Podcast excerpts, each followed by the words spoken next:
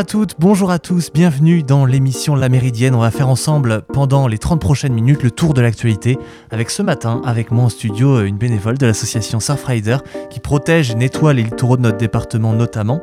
En fin d'émission, pour terminer, nous aurons une revue de presse comme chaque mercredi. Mais avant d'attaquer ce programme, on va faire un petit tour, un petit point sur ce qui s'est passé ce matin.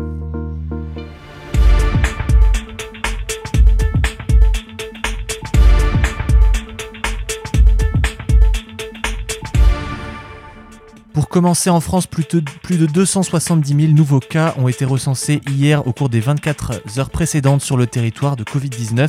Ces chiffres témoignent donc de l'ampleur de la vague actuelle de l'épidémie. Celle-ci, elle dure depuis l'automne et elle a été relancée fin 2021 par l'arrivée du variant Omicron, considérablement plus contagieux que ses prédécesseurs, même si sa sévérité semble limitée.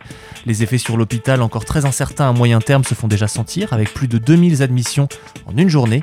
Selon euh, de précédents chiffres donnés euh, lundi par Santé publique France, la hausse des cas recensés s'explique en partie par un nombre sans précédent de tests, 8 millions la semaine dernière selon Olivier Véran, qui évoque une fois les tests PCR et les tests antigéniques, moins précis mais plus rapides. Cependant la poussée épidémique est bien réelle comme en témoigne le bond du taux de positivité, soit la proportion de cas chez les seules personnes testées, il dépasse désormais 15%, proche de ses records de l'automne 2020.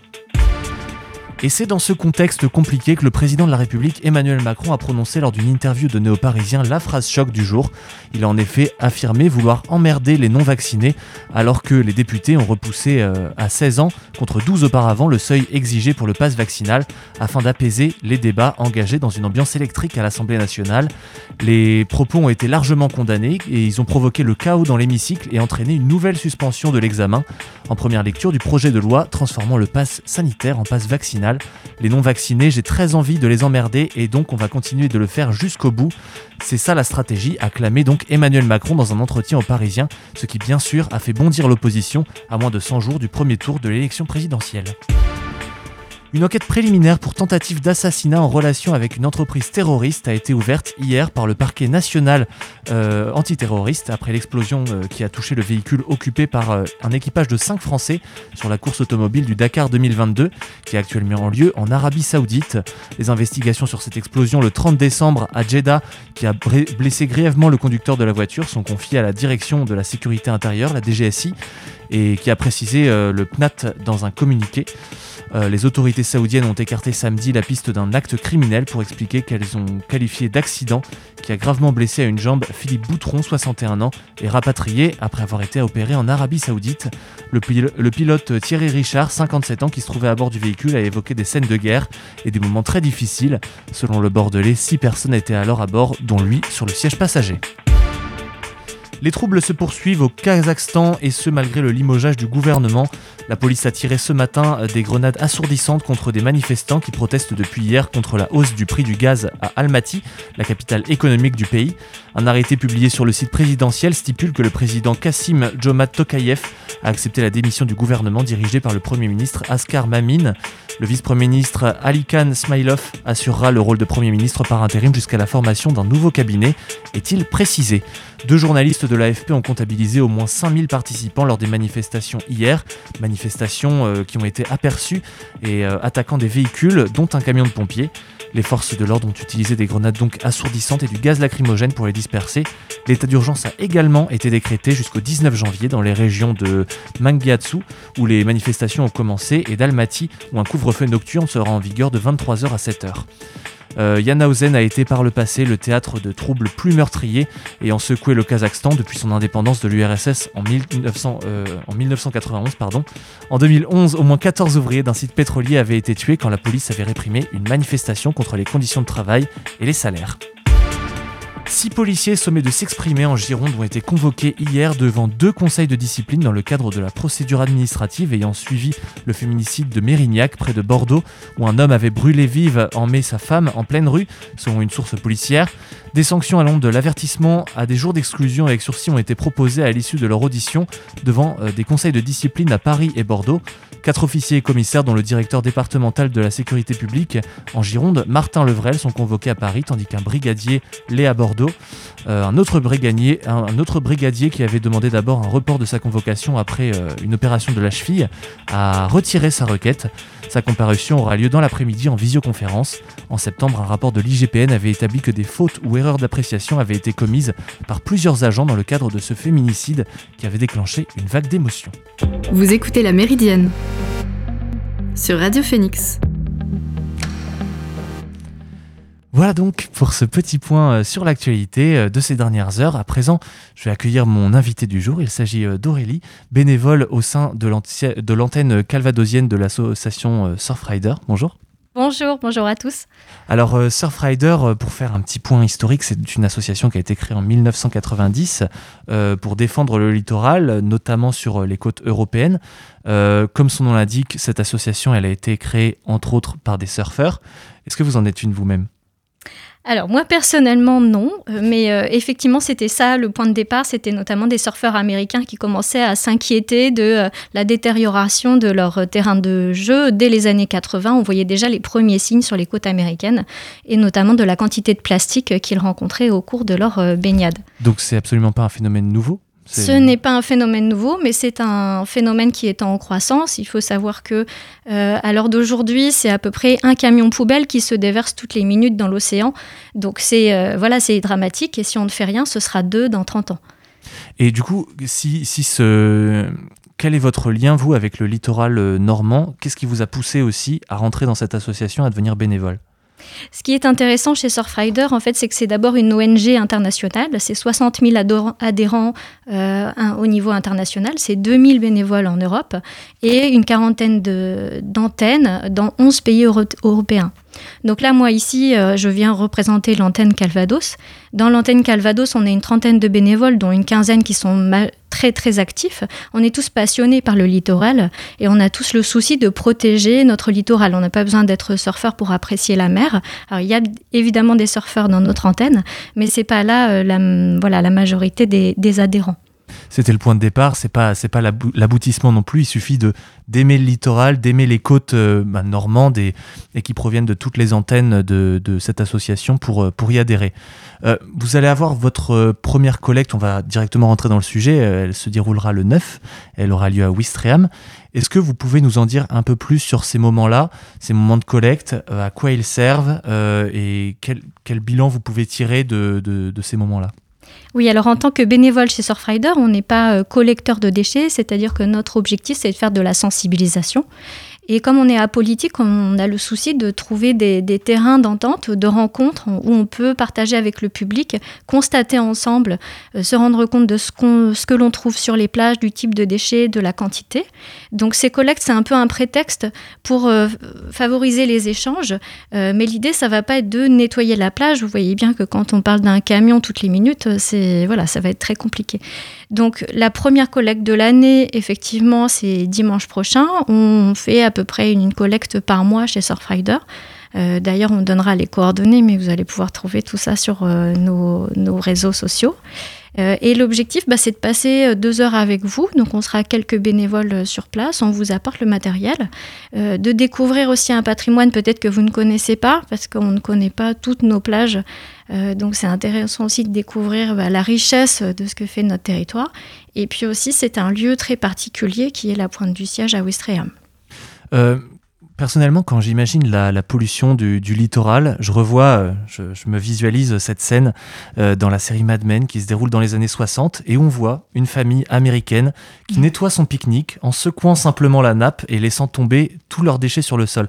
Est-ce qu'entre les années 60 et maintenant, il y a une vraie évolution ou est-ce qu'on est encore dans la même continuité, voire pire? Oui, il y a une évolution euh, dans le sens où aujourd'hui, on ne peut plus ignorer que ça, ce n'est plus possible. Donc effectivement, peut-être que dans les années 60, on pouvait encore dire qu'on ne se rend pas compte des conséquences sur l'environnement et sur notre santé, hein, parce que le plastique qui va dans l'océan, à un moment donné, on va le manger. Euh, mais aujourd'hui, la différence, c'est qu'on ne peut plus ignorer. La majorité des déchets qu'on retrouve dans l'océan, ce ne sont pas des, déchets qui sont jetés par des personnes comme ça qui ont secoué leur nappe de pique-nique. Il faut bien comprendre que la majorité des déchets qu'on retrouve, ce sont des déchets qui vont être charriés, qui proviennent du continent. Donc euh, c'est vrai qu'on a tendance à oublier quand on met, euh, voilà, on fait le tri, on met notre déchet dans notre poubelle. Euh, vous avez les collecteurs d'ordures qui viennent chercher votre poubelle. Votre poubelle, vous la voyez plus, vous l'avez oubliée. Sauf que votre poubelle, elle disparaît pas. Il va bien falloir en faire quelque chose. Et effectivement, il y a une grosse partie de tous ces polluants qui vont se retrouver dans les océans. Est-ce que vous, j'ai cru comprendre en, faisant des recherches aussi sur euh, l'idée de votre association, j'ai cru comprendre que vous analysiez également la qualité de l'eau euh, pour voir si euh, effectivement elle est, elle est plus ou moins polluée par rapport aux, autres eaux. Qu'est-ce que vous pourriez dire sur la, qualité de l'eau en Normandie si vous le, si vous le faites bien également avec votre antenne? Effectivement, au cours de l'année passée, on a, euh, comme on n'avait plus euh, d'événements euh, collectifs à cause de, la situation sanitaire, on a fait quelques relevés dans les cours d'eau. Ce qu'on se rend compte, en fait, et ce qui est assez simple à comprendre, c'est qu'on trouve de moins en moins de gros déchets, en fait, dans la nature, à part des décharges sauvages, bien sûr.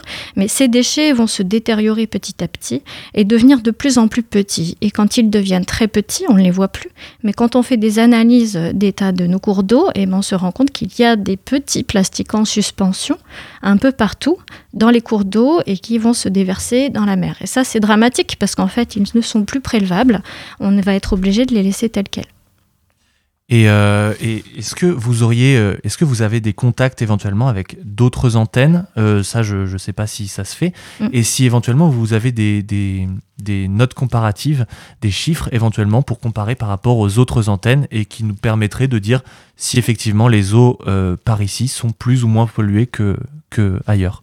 Alors, je ne sais pas si les eaux sont plus ou moins polluées que par ailleurs, mais en tout cas, elles ne sont pas moins c'est clair. Mhm. Hein, on peut avoir une impression de nature préservée, mais quand on regarde dans le détail, voir que non, le plastique est bien présent. Ce qui est intéressant avec les événements comme les collectes de déchets, c'est que ça s'inscrit dans un programme qui est plus général, euh, national, qui s'appelle les initiatives océanes.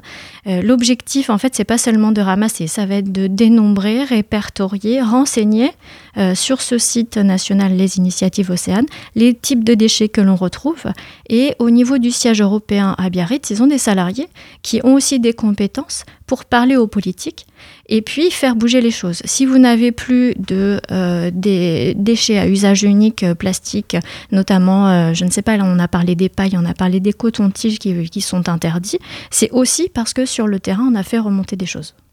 Et justement, vous, vous, participez, vous participez également à faire pression éventuellement sur, sur des politiques on voit qu'il y, a une, y a une législation, euh, c'est aussi des efforts qui sont, euh, qui sont collectifs. Et, euh, et donc, vous avez une forte dimension. Ils font pression pour l'adoption de certaines lois, notamment à partir du 1er janvier.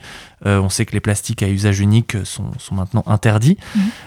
et c'est le 10 février 2020 que cette loi relative à la lutte contre le gaspillage elle a été promulguée ce genre de législation, ça vous aide dans votre travail, j'imagine. Euh, quel est votre rôle en termes d'antenne? Est-ce que vous faites remonter des informations aussi au siège, euh, au siège européen? Pour que justement il, soit en capacité de dire ça c'est plus possible et il faut changer, il faut changer la donne oui, absolument. Et tout à chacun, en fait, peut organiser soi-même une collecte. Si vous, vous avez envie de faire un ramassage autour de chez vous, vous pouvez vous inscrire sur ce site Initiative Océane, renseigner ce que vous souhaitez faire, proposer de rendre cette collecte publique ou non, et renseigner ce que vous y avez trouvé. Nous, en support, on pourra vous fournir du matériel si vous avez besoin, de l'encadrement et puis quelques petites questions pratiques de sécurité, vérifier qu'il n'y a pas des oiseaux migrateurs en train de nicher là où vous souhaitez ramasser, etc. Mais tous, nous pouvons participer à ce recensement des déchets que nous trouvons sur notre secteur. Et ce qui est intéressant au-delà des prises de décision politiques, c'est chacun de venir se rendre compte. C'est-à-dire que nous, par exemple, sur euh, euh, le site sur lequel on va collecter ce week-end, on sait déjà ce que l'on va trouver comme déchets, on connaît. On sait qu'il va y avoir une montagne euh, de bâtons de sucette. On le sait, il y en a à chaque fois et c'est pas très étonnant, c'est pas très différent d'un déchet comme un bâton de coton-tige, on va pas se leurrer. Donc on sait qu'on va retrouver ça. Donc si chacun dit bah oui, j'en ai retrouvé beaucoup, ça me choque et moi comment je peux faire déjà pour m'en passer?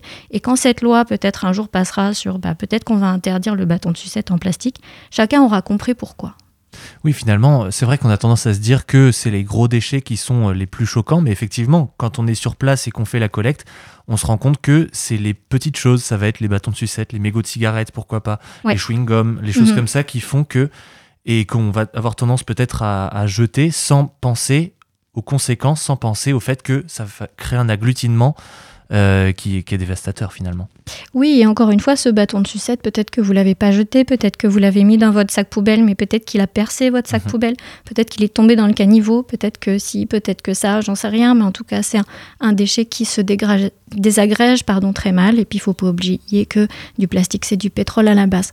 Donc euh, voilà, même si il est arrivé par mégarde dans la nature, plus il est petit, plus il va être difficile à ramasser. Effectivement, des gros déchets dans ce secteur-là, il y a peu de chances qu'on en trouve parce qu'il y a énormément d'organismes qui collectent. Euh, donc voilà, et puis les services de la ville font quand même un travail pour ramasser au maximum les gros déchets. Le pire, c'est le petit déchet. Donc c'est je vous invite à venir avec nous vous rendre compte, juste fouler du pied un petit peu ce qu'on appelle la laisse de mer, c'est-à-dire le niveau entre la marée haute et la marée basse, se rendre compte de ce qu'on retrouve et vous n'avez qu'à vous accroupir sur la plage, vraiment observer, dans les endroits évidemment où il y a de l'accumulation de déchets, et vous verrez par vous-même. Et c'est vrai qu'après, bah, une fois qu'on est dans son supermarché, eh ben, peut-être qu'on réfléchit autrement. Effectivement, je, ne peux qu'être en accord avec vous, ayant vécu aussi sur le près du littoral, euh, près de Merville-Franceville, euh, par là, effectivement, je, suis tout à fait en accord avec vous. Merci encore beaucoup de, venir dans cette émission euh, pour, pour apporter votre témoignage. On va maintenant faire une petite pause dans, dans cette entrevue. C'est avec Stay High de Brittany Howard. On se retrouve juste après ça sur Radio Phoenix.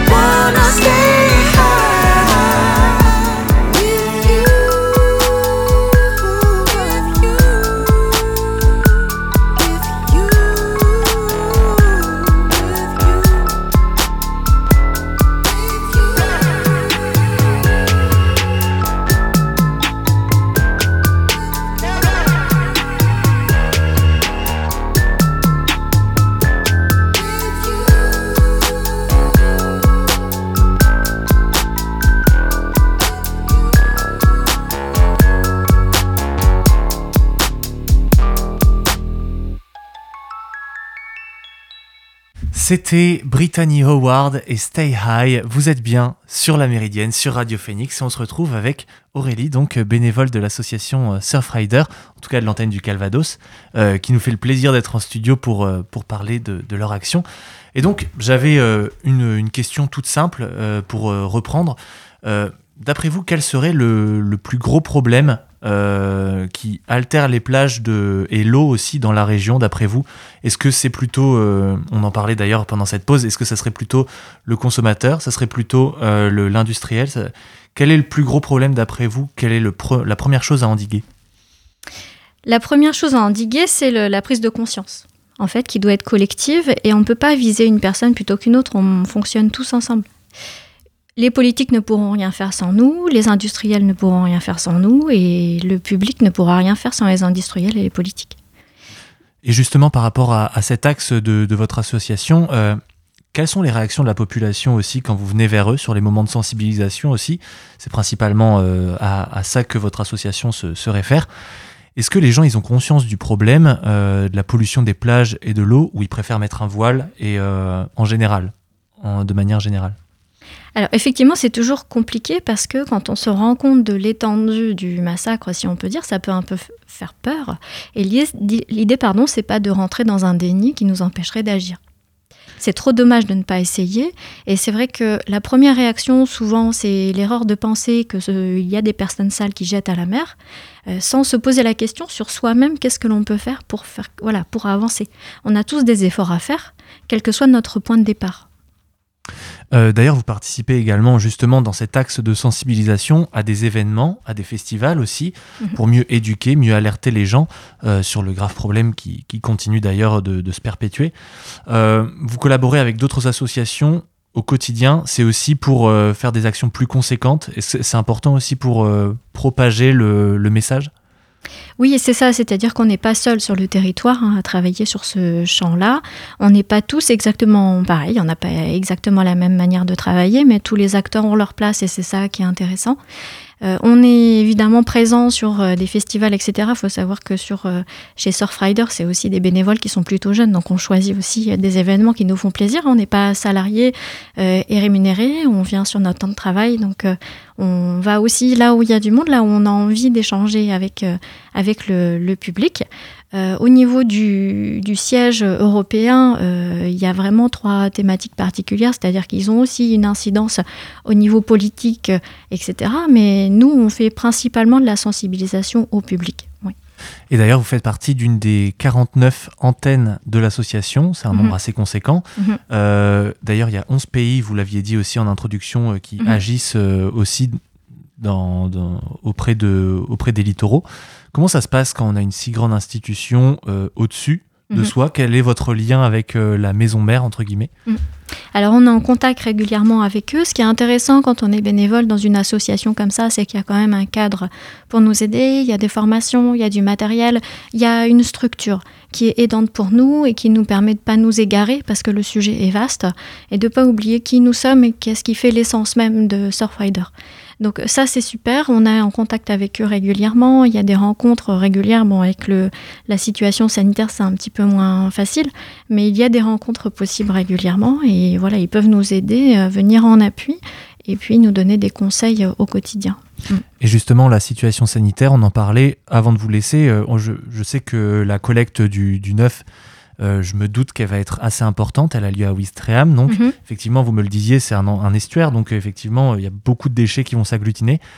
Euh, les collectes euh, par rapport au Covid, elles ont été réduites, elles n'ont mhm. pas pu forcément se faire. Vous avez constaté une plus grande accumulation au, moment des retours sur les plages pour faire des collectes? Alors, pas forcément parce que, euh, comme je le précisais, la collecte, c'est plus un prétexte pour parler du déchet. Et vous avez quand même les services de la ville dont c'est voilà, donc c'est la, mission de, voilà, d'enlever le plus gros des déchets. Cependant, ce qu'on a vu, et on l'a tous constaté, c'est le retour du plastique massivement utilisé pendant la situation sanitaire. On a tous utilisé malheureusement des masques jetables, on a tous utiliser euh, euh, des contenants jetables pour se faire livrer des repas. Donc voilà, il y a eu un oubli parce qu'il y avait une priorité qui nous a fait oublier l'essentiel aussi. à ce moment-là, on les a pas retrouvés majoritairement sur les plages parce qu'ils ont été enlevés par ailleurs. Mais maintenant, c'est vrai que quand il y a plutôt des, des, moments de tempête ou des grandes marées, c'est plutôt là qu'on va retrouver plus de déchets.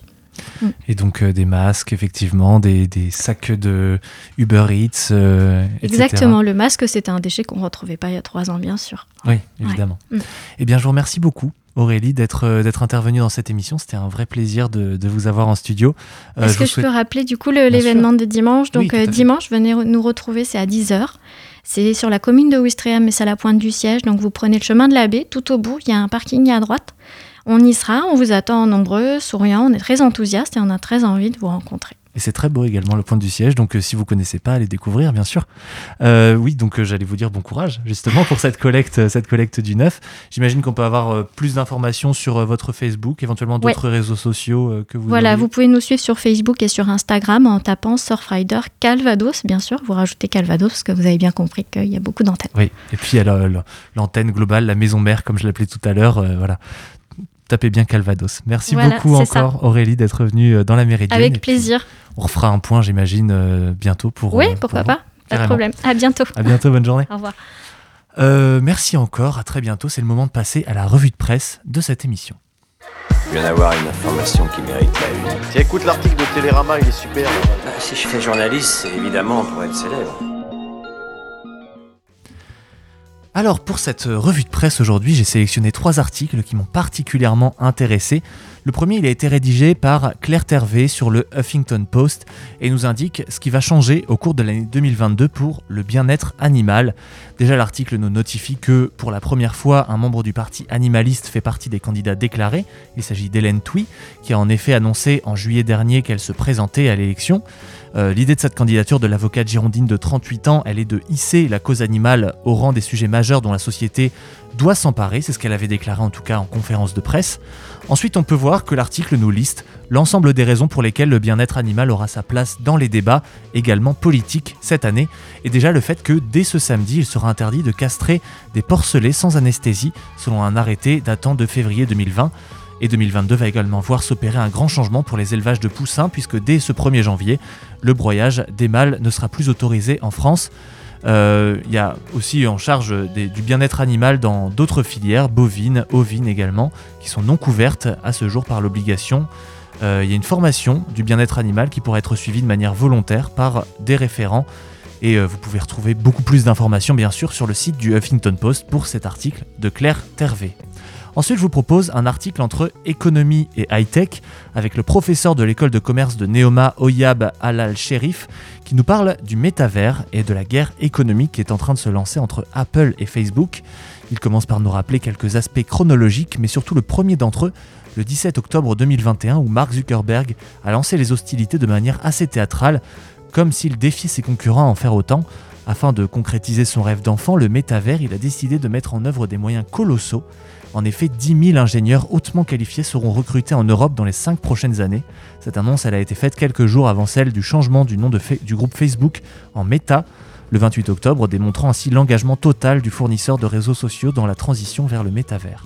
D'ailleurs, tant que j'y suis, petite définition, les métavers, ce sont des mondes virtuels dans lesquels des individus, des entreprises, des organisations euh, pourront interagir via des avatars et des simulations dans un but social, culturel, éducatif ou créatif. On apprend dans cet article ensuite que ce genre de projet existe déjà en fait.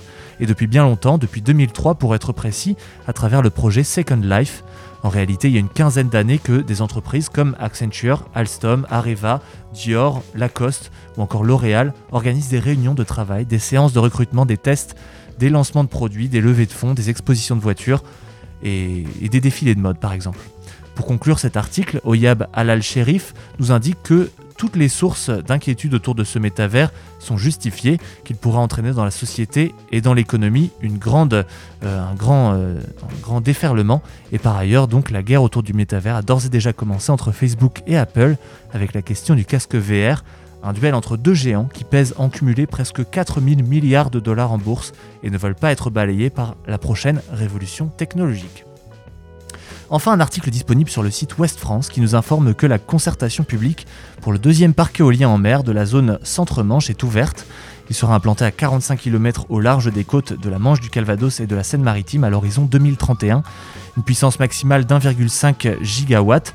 Et ce deuxième parc sera en théorie capable d'alimenter euh, en électricité un million de foyers durant un an situé à environ 45 km au large des côtes de la Manche, du Calvados et de la Seine-Maritime, donc sur une zone d'environ 250 km.